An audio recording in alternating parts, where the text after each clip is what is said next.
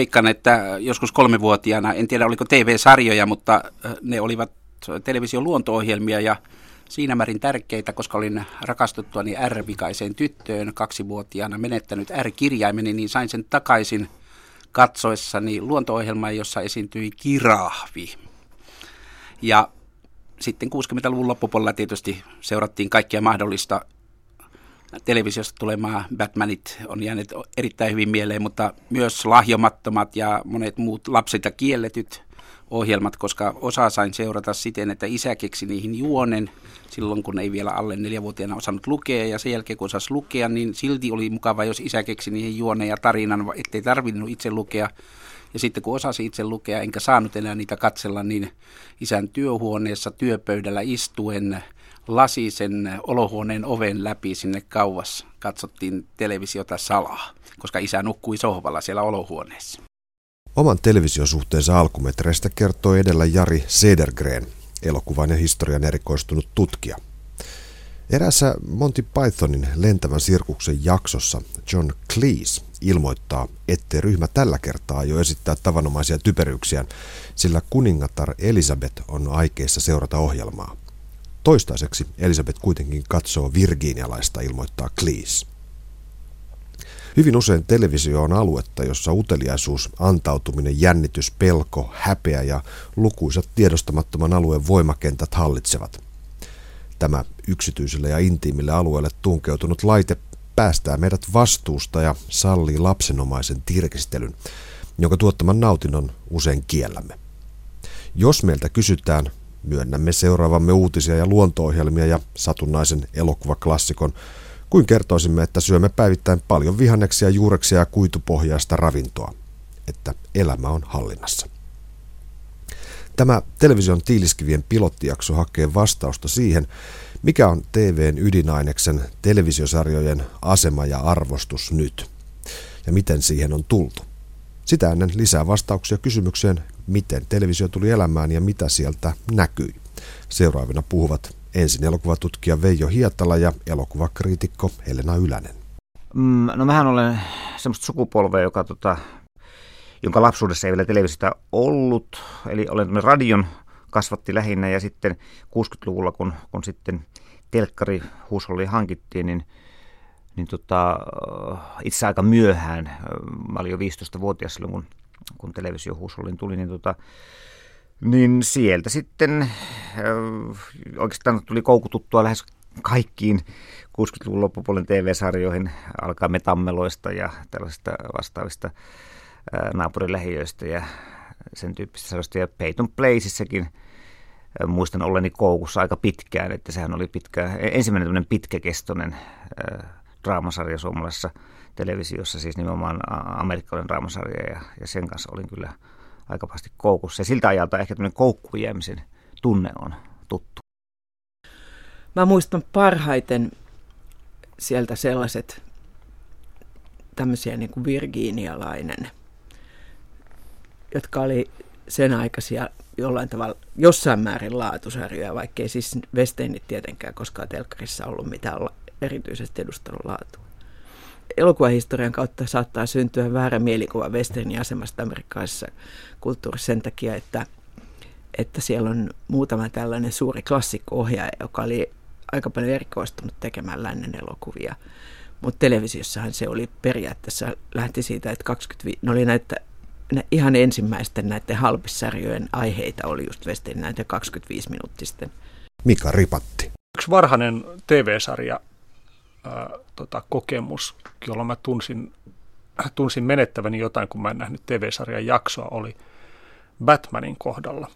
Mä olin kaatunut kotona ja murtanut nenäni, joutunut sairaalaan ja olin sitten lastenosastolla ja sanoin, että tänään on tiistai ja tulee Batman.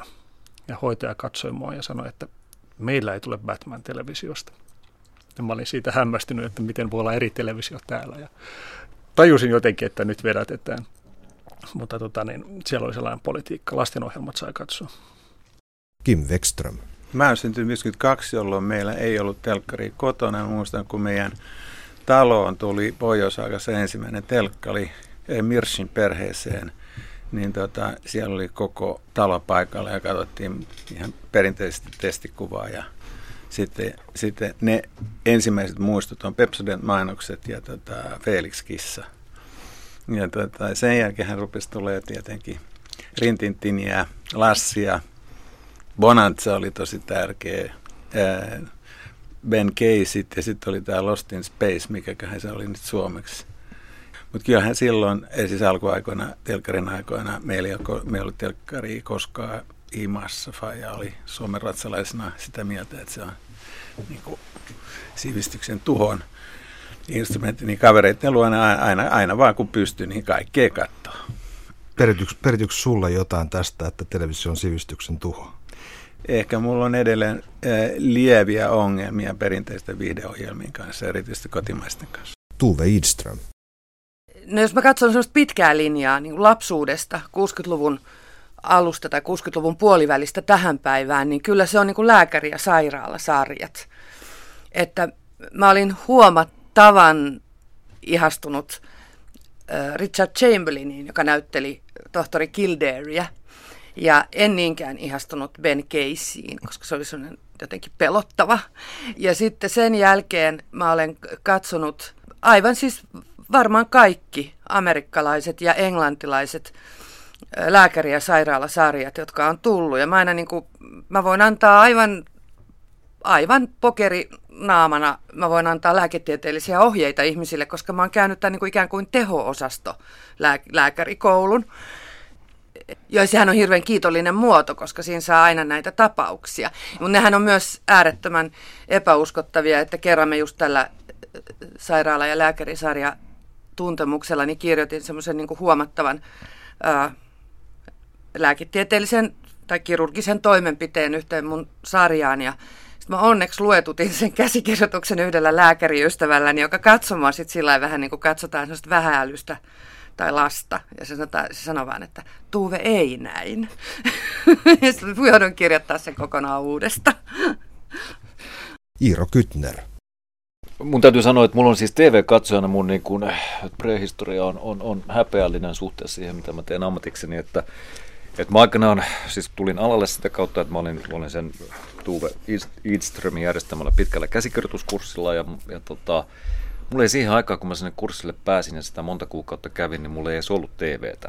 Mulla oli koko apparaatti kotona ja tota, mä en oikein enää tarkkaan muista, että kehtaisiko mä koskaan Tuuvelle sitä myöntää sen kurssin kestäessä, tämä on tilanne, mutta tietysti siitä Tuumen kurssista niin kuin kertoo paljon se, että kyllä mä sen, sit niin kuin sen kurssin, ennen kuin se kurssi päättyi, niin kyllä mä sen TV, TV tota, sitten vähillä rahoilla niin kiireen vilkkaa hankin.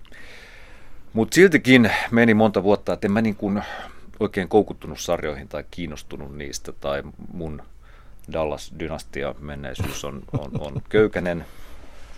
Et mulle se melkein nyt tämä, mistä on tarkoitus tänään jutella Sopranos, niin ei se nyt näin tarkkaa ole, mutta se, niin kuin mulla on sellainen tunne, että se on niin kuin ollut ensimmäisiä sellaisia TV-sarjoja, jotka on mulle todistanut, että, tota, että niitä on mielekäs seuraa. Sopranos-sarjasta puhutaan Iiro Kytnerin kanssa television tiiliskivien seuraavassa jaksossa. Televisio on 50 vuoden aikana muuttunut laitteesta, jota tullaan joukolla ihmettelemään kaikkialla läsnä olevaksi ja usein myös aina päällä olevaksi laitteeksi – Virtuaalinen tavaratalo ja tarinatehdas on jo vuosikymmenten ajan pilkkonut arjen ja tuonut maailman koteihin. Ja tästä on seurannut joukko asiaintiloja, jotka eivät miellytä ihan kaikkia. Olen lukenut, että länsimaisen nykyihmisen arjen pilaajia ovat turha hössötys ja näennäiskiire, ja että erityisen pahakonna tässä suhteessa on televisio. Väite tuntuu vastaan sanomattomalta ja sopii yhteen toisen populaarin totuuden kanssa, se on se, että maailma on muuttumassa yhä pinnallisemmaksi ja typerämmäksi. Nämä arkiviisautta ja kokemusta hivelevät väitteet ansaitsevat tulla peratuiksi. TVn perusmateriaalin TV-sarjojen ydinominaisuus on sarjamaisuus, jatkuminen ja pituus. Niiden tehokkuuden mittari on koukuttaminen, eli yleisön saaminen katsomiskoukkuun. Ilmaistuthan viittaavat heikkouteen, altistumiseen tai jopa vastustuskyvyttömyyteen – vähän kuin teuraskarja teurastamon koukussa. Yksilöllisen valinnan sijasta annetaan virran, tässä tapauksessa lähetysvirran viedä ajaudutaan passiivisesti ja niellään jotain, mikä tulee hihnalta, mikä taas viittaa tuotantopuolen tehdasmaisuuteen. Tehdasmaisuus on ihan hyvä määritelmä. Sarjatuotanto ja sarjamuoto ovat lähellä toisiaan. Molempien juuria voi etsiä Englannista. Sarjamuotoa on hyödynnetty siitä lähtien, kun 1600-luvun lopulla englantilaiset lehdet alkoivat sanomalehtin paperin verotuksen vuoksi käyttää isompaa paperikokoa ja nimesivät itsensä pamfleteiksi. Täytteeksi suuremmalle paperikoolle keksittiin jatkokertomukset. Siinä vaiheessa, kun verotus sitten muuttui, kertomuksista oli jo tullut huikean suosittuja. 1800-luvulla ne olivat jo suurille massoille suunnattua viihdettä, niin sanottuja Penny Dreadful jatkokertomuksia. Laadukkaampana versiona myivät esimerkiksi Charles Dickensin 12 penniä eli shillingin per osa maksaneet jatkokertomukset. Ensimmäisenä niistä Pickwick-kerhon jälkeen jääneet paperit, joka nykyään seisoo monien hyllyssä romaanina. 1900-luvun alussa elokuvan myötä syntyi alkuohjelmistona näytettyjä sarjaelokuvia – Television sarjamuoto on kuitenkin peräisin radiosarjoista. Lasten seikkailusarjat, tilannekomediat ja naisille suunnatut usein saippua firmojen sponsoroimat päivittäissarjat eli saippua oopperat syntyivät radiossa.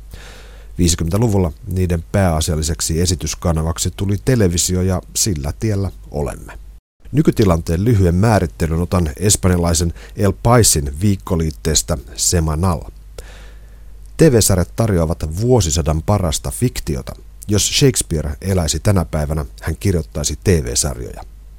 Siis elokuva, tuo kuvakertomusten kuningaslaji, ei välttämättä olekaan paalupaikalla.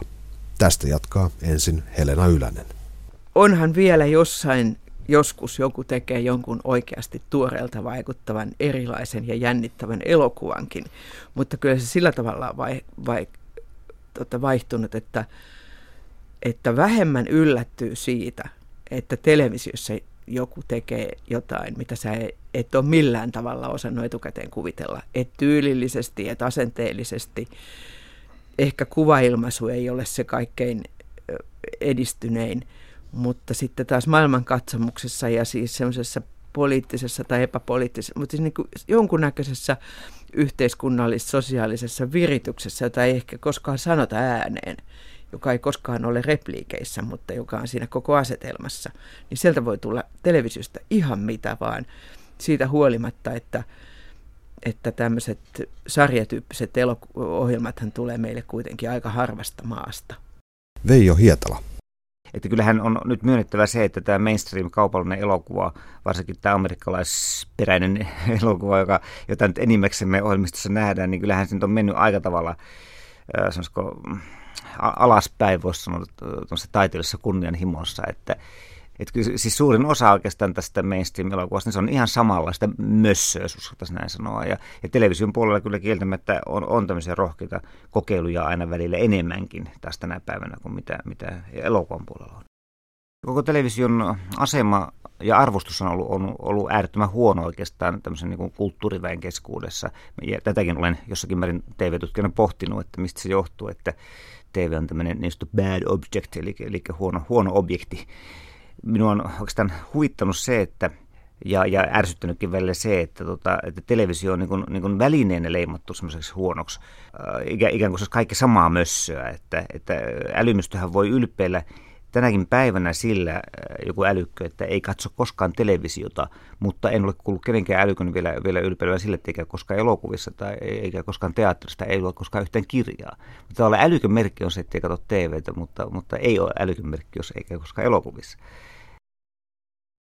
Yksi vaikuttava tekevä todennäköisesti on se, tai aivan varmasti on se, että, että nykyään ei ole vain yhtä tapaa katsoa TV-sarjaa Eli kun se tulee viikoittain, niin me näemme sen ja sitten se on poissa. Meillä on niin kuin monenlaisia tapoja katsoa niitä ja itse asiassa me itse vähitellen valitsemme, miten ja milloin katsomme. Tähän vaikuttaa väistämättä siihen. Se on, se on, on varmaan enemmän kuin totta.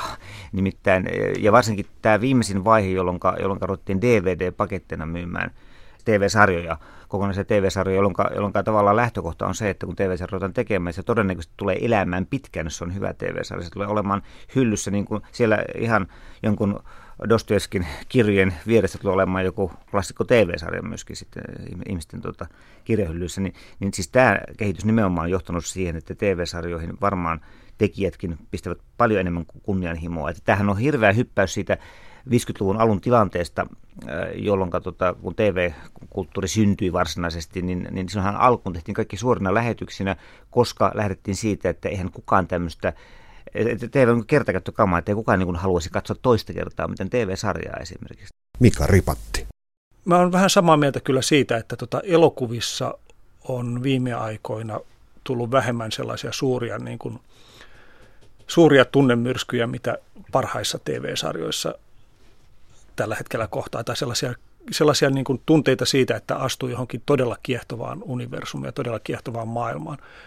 Ja TV-sarjat, kun ne antaa, antaa kokemuksen sellaisesta jatkuvuudesta ja siitä, että voi pitkään viettää aikansa niiden ihmisten kanssa, niin se on jotain, mitä elokuva ei yksinkertaisesti pysty tekemään, ellei sitten jos ole kysymys jostain tällaisesta niin kuin pitemmästä sarjasta, jotain elokuvatyyppiä.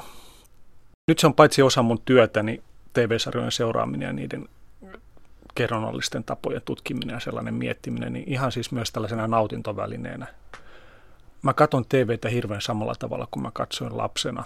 Sellainen emotionaalinen, yksinkertainen, reflektoimaton taso on koko ajan siinä läsnä. On kiva mennä niihin maailmoihin ja tavata niitä ihmisiä. Olen aika hämmästynyt aina, kun mä katson tota, sellaisia sarjoja, jotka joskus on ollut tärkeitä, niin kuin Hill Street Blues, joka nyt tulee taas uusintana jostain. Niin aikoinaan kun se aloitettiin, niin siitä puhuttiin, että se on hyvin realistinen poliisisarja ja kuvaa poliisin työtä hyvin niin kuin dokumenttimaisesti. Silloin oli ihmeellistä, että oli niin monta yhtäaikaista jaksotarinaa, niin kuin yhden jakson sisällä käynnissä monen henkilön tarinaa, jota oli sitten punottu niin kuin toistensa lomaan. Nyt kun sitä katsoo, niin on todella vaikea tajuta, että mikä on se ollut se realismi, jonka ihmiset on nähnyt siinä silloin.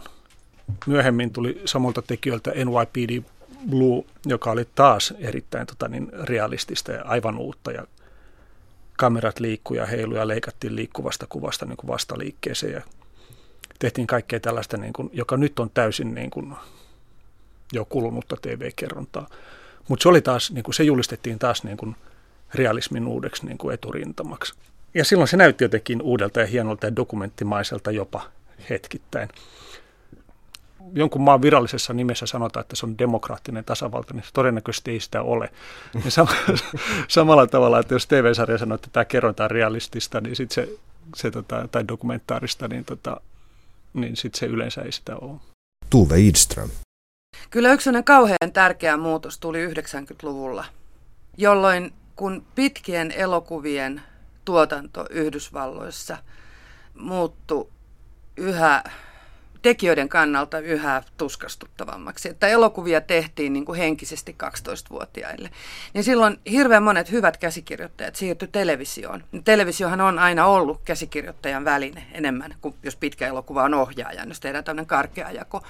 Ja se näkyy esimerkiksi tällaisissa sarjoissa kuin, kuin ju, juuri teho-osasto, että siellä alkoi niin kuin ilmetä semmoisia moraalisesti todella mielenkiintoisia pitkiä juonenkulkuja, jotka saattoi olla, niin kuin jos kausi on 12 osaa, niin siellä saattoi olla semmoisia neljän, viiden jakson mittaisia niin kuin yksittäisiä tarinoita tai jopa kauden mittaisia tarinoita.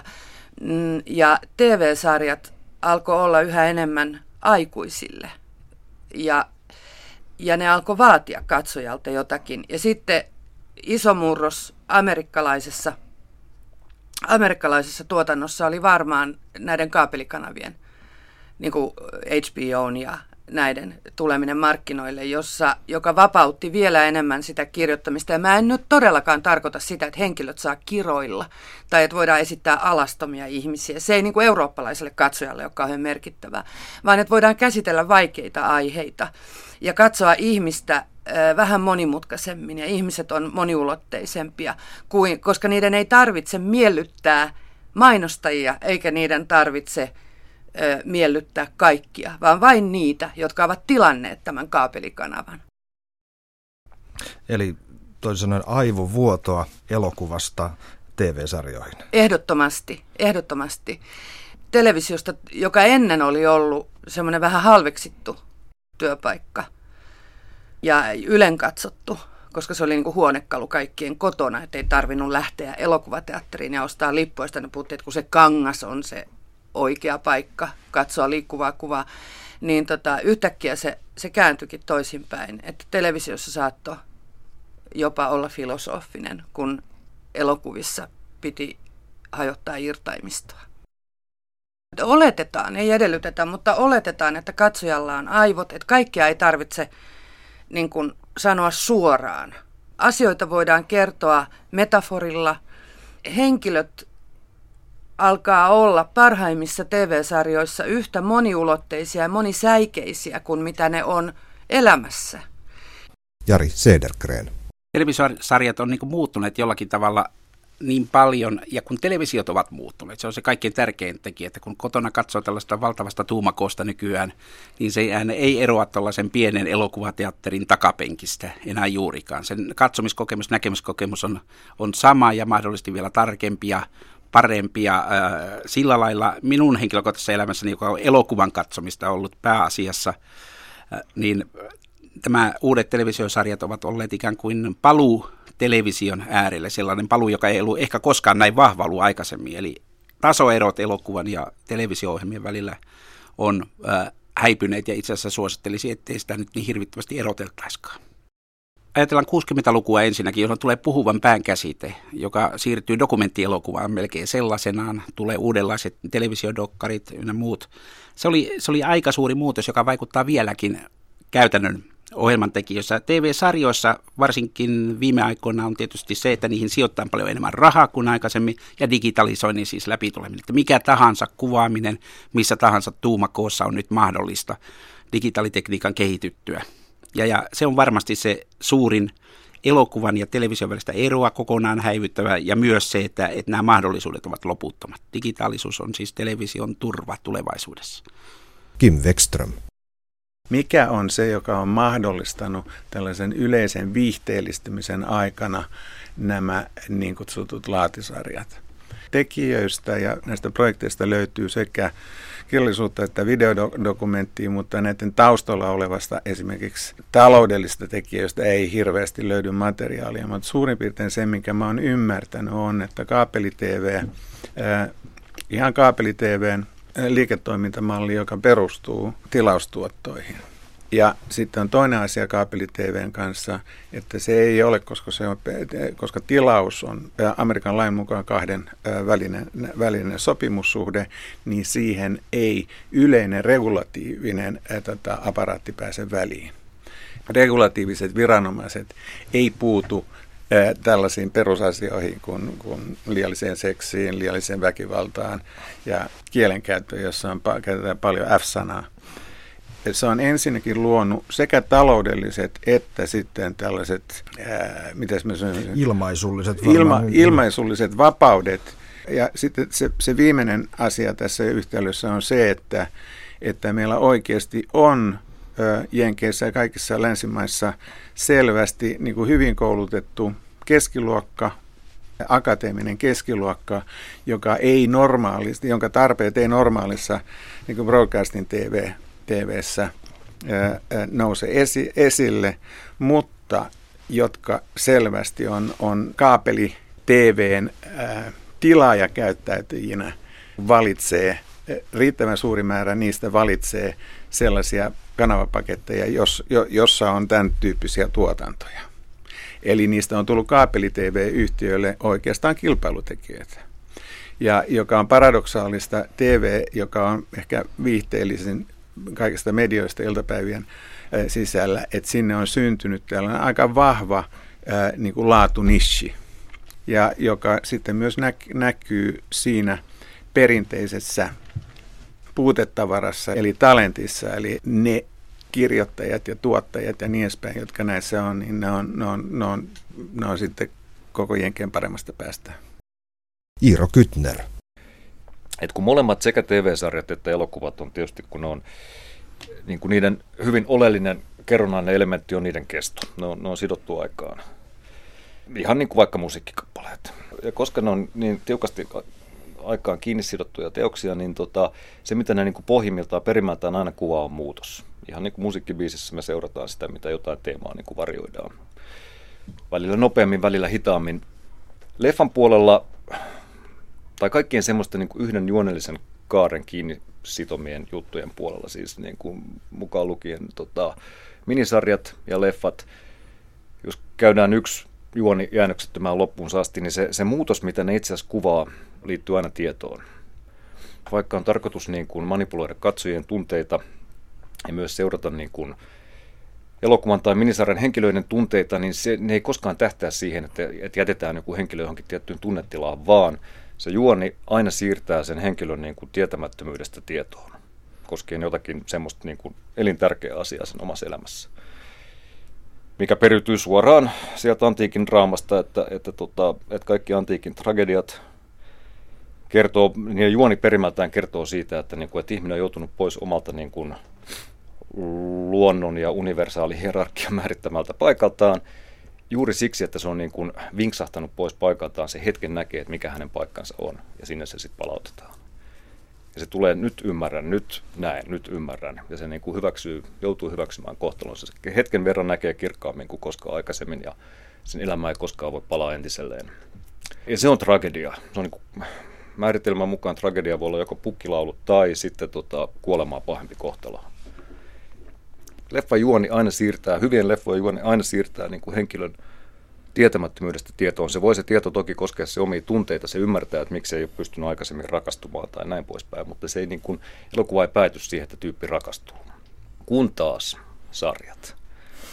Ihan johtuen niin kuin siitä, että tämä on niin kuin ymmärrettävää, että jos on 12 13-24 jaksoa per tuotantokausi ja niitä voi olla n määrä, niin on vaikea järjestää semmoista reissua kellekään henkilölle, että niin kuin, vuodesta toiseen ja jaksosta toiseen niin kuin jatkuvasti se vietäisi semmoisten niin kuin suurten näkemyksellisten hetkien äärellä ja oivallusten niin kuin äärelle koskien sen omaa eksistenttiä ja elämää.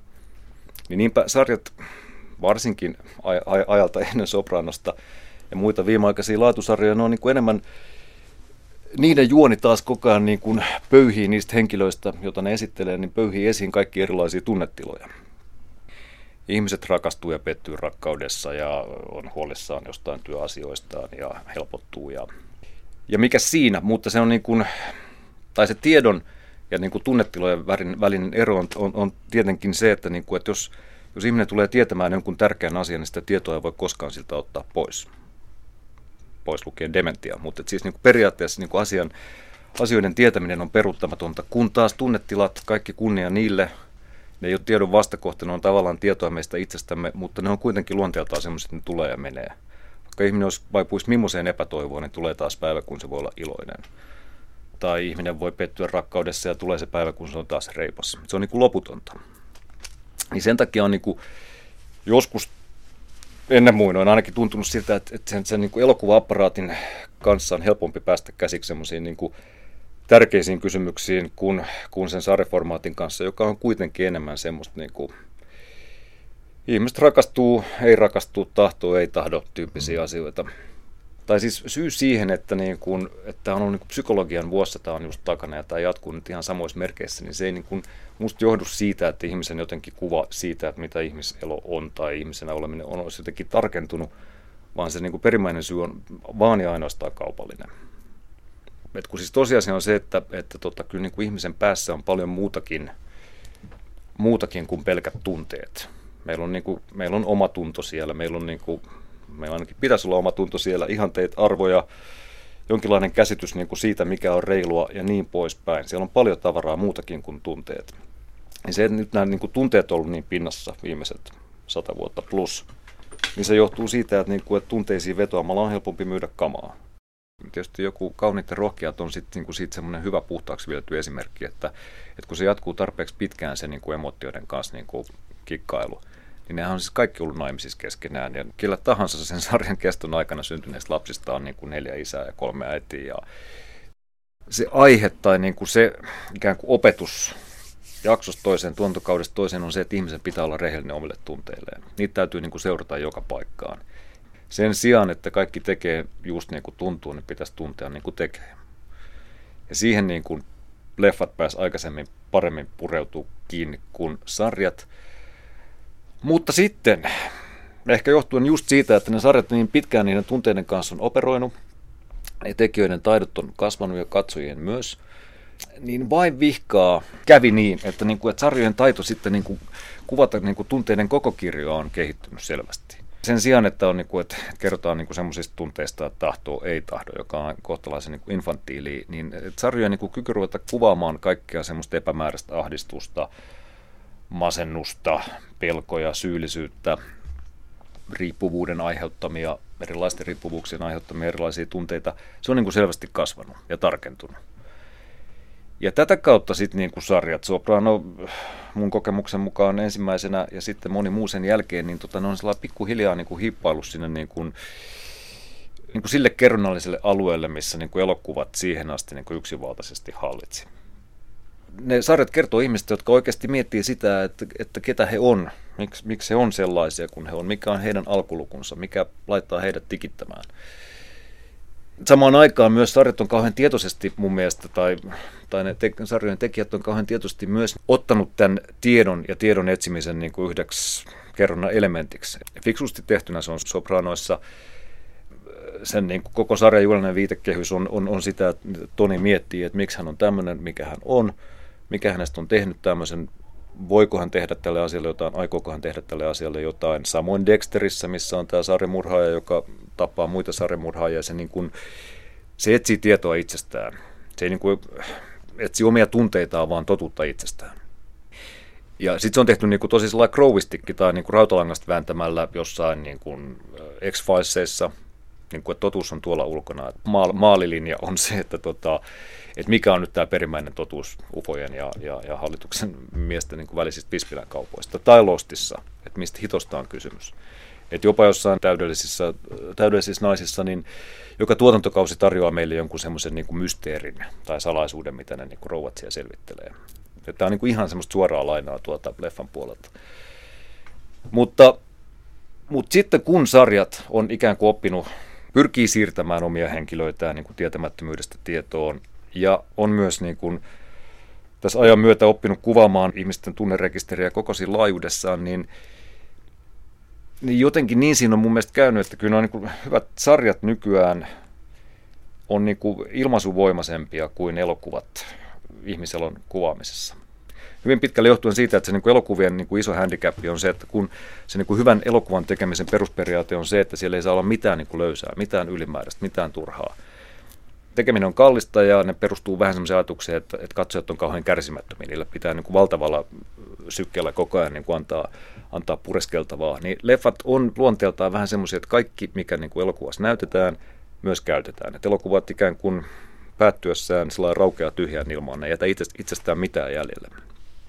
Kun taas sarjoissa on enemmän aikaa ja mahdollisuuksia, että, ne, että sä pystyt kirjoittamaan sinne erittäin semmoisia tukevia sivuhenkilöitä, sivujuonia, halutessa ihan vaan jotain outoja hetkiä ja tilanteita. Että ei ainoastaan niin kuin elokuvat ja sarjat ole aikaan kiinni sidottuja, vaan niin on myös ihmiselämä. Ja ihmiselämä niin kuin pruukaa kestää pidempään kuin kaksi tuntia. Ja siinä on paljon semmoisia niin tuota, ylimääräisiä osia, jotka ei palvele mitään suurta kokonaissuunnitelmaa. Sarjat on niin kuin päihittänyt elokuva. Ne, et, et siis sarjoissa ikään kuin se semmoinen niin ihmis, ihmismielen tai tietoisuuden kompleksisuus paiskaa paremmin tätä nykyään kättä sen rakenteen kompleksisuuden kanssa. Et rakenteen kanssa voi olla niin kuin kompleksisempi ja monikerroksisempi kuin leffan kanssa, niin sen, se niin kuin, se soundaa samalta kuin, kuin ihmisen niin kuin eksistentialistiset ongelmat toisin kuin elokuvassa, jotka on vähän semmoisia, niin kuin, ne viikkaa itsensä olemattomiin päättyessään, mutta sarjat ei. Pala vielä ajatukseen yleisestä tyhmistymisestä. Tähän suosittuun ajatukseen puuttuu nimittäin myös The Economist-lehden Intelligent Life-liitteen numero 2 kautta 2008 John Parkerin artikkeli Smart and Smarter – joka nimi on muuten viittaus komediaan Dumb and Dumber eli Nuija ja Tosinuija. Artikkeli alkaa ingressillä, joka menee näin. Olemme kuulleet tyhmistymisestä. On kuitenkin paljon todisteita, että vastakkainen on myös totta. Olisiko tämä itse asiassa massa-älykkyyden aikakausi?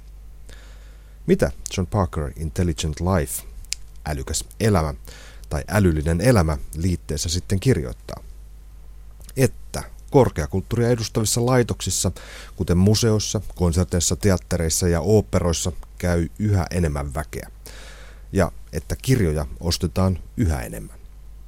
Mediakielellä sanottuna, haastavampia sisältöjä vaativien ihmisten joukko on jatkuvassa kasvussa. Jos vanha sivistyneistö hiipuu tunnetuista kronologisista syistä, niin mistä tämä korkeakulttuurin uusi yleisö tulee ja miten tämä liittyy televisioon? Parker vastaa. Uusi yleisö on kulttuurisesti kaikkiruokaista yleisöä. Se on koulutettua, se seuraa korkeakulttuuria, sillä se haluaa haasteita, mutta se ei vierasta värikästä, nopeasti reagoivaa ja kaikkialta vaikutteita imevää populaarikulttuuria, jonka parissa on itse kasvanut. Televisio on populaarikulttuurin ytimessä, joten on selvää, että tämä uusi yleisö katsoo TV-sarjoja. Älykkäitä, haastavia, vaikeita, pitkäkestoisia TV-sarjoja, kuten Langalla eli The Wire, jonka katsominen vaatii päättäväisyyttä ja ajattelua. TV-draaman kultaisena aikana syvällinen ja viihdyttävä tulevat samassa paketissa. Kolmas julkaisu, nyt kirja. Steven Johnsonin Everything Bad is Good for You eli kaikki huono on hyväksi. Se toteaa, että populaarikulttuuri on 30 vuoden aikana muuttunut yhä kompleksisemmaksi ja älyisesti haastavammaksi. TV-sarjat ovat osa tätä kehitystä. Sarjojen tarinalinjojen monimutkaisuus on lisääntynyt parinkymmenen vuoden aikana dramaattisesti. Muutaman päähenkilön ja yhden tarinan sijaan katsojat ovat oppineet katsomaan sarjoja, joissa on lukuisia tarinoita ja henkilöitä. Johnson kutsuu tällaista rakennetta monikierteiseksi. Sen ymmärtämisen edellytys on ihmisen kasvanut kyky hahmottaa sosiaalisia suhteita. Kykyähän kutsutaan suositulla termillä tunneälykkyys. Yksi populaarikulttuurin tyhmentävää vaikutusta puoltava argumentti on jatkuvat uusinnat. Sama tavara leviää monilla kanavilla monissa formaateissa. Johnson näkee uusintojen vaikutuksen päinvastaisena – Uusinnat tuovat tekijöille rahaa ja itse asiassa tuovat sitä moninkertaisesti enemmän kuin silloin, kun ne alun perin esitettiin. Heppoiset ja yksitasoiset sarjat eivät kestä uusintoja.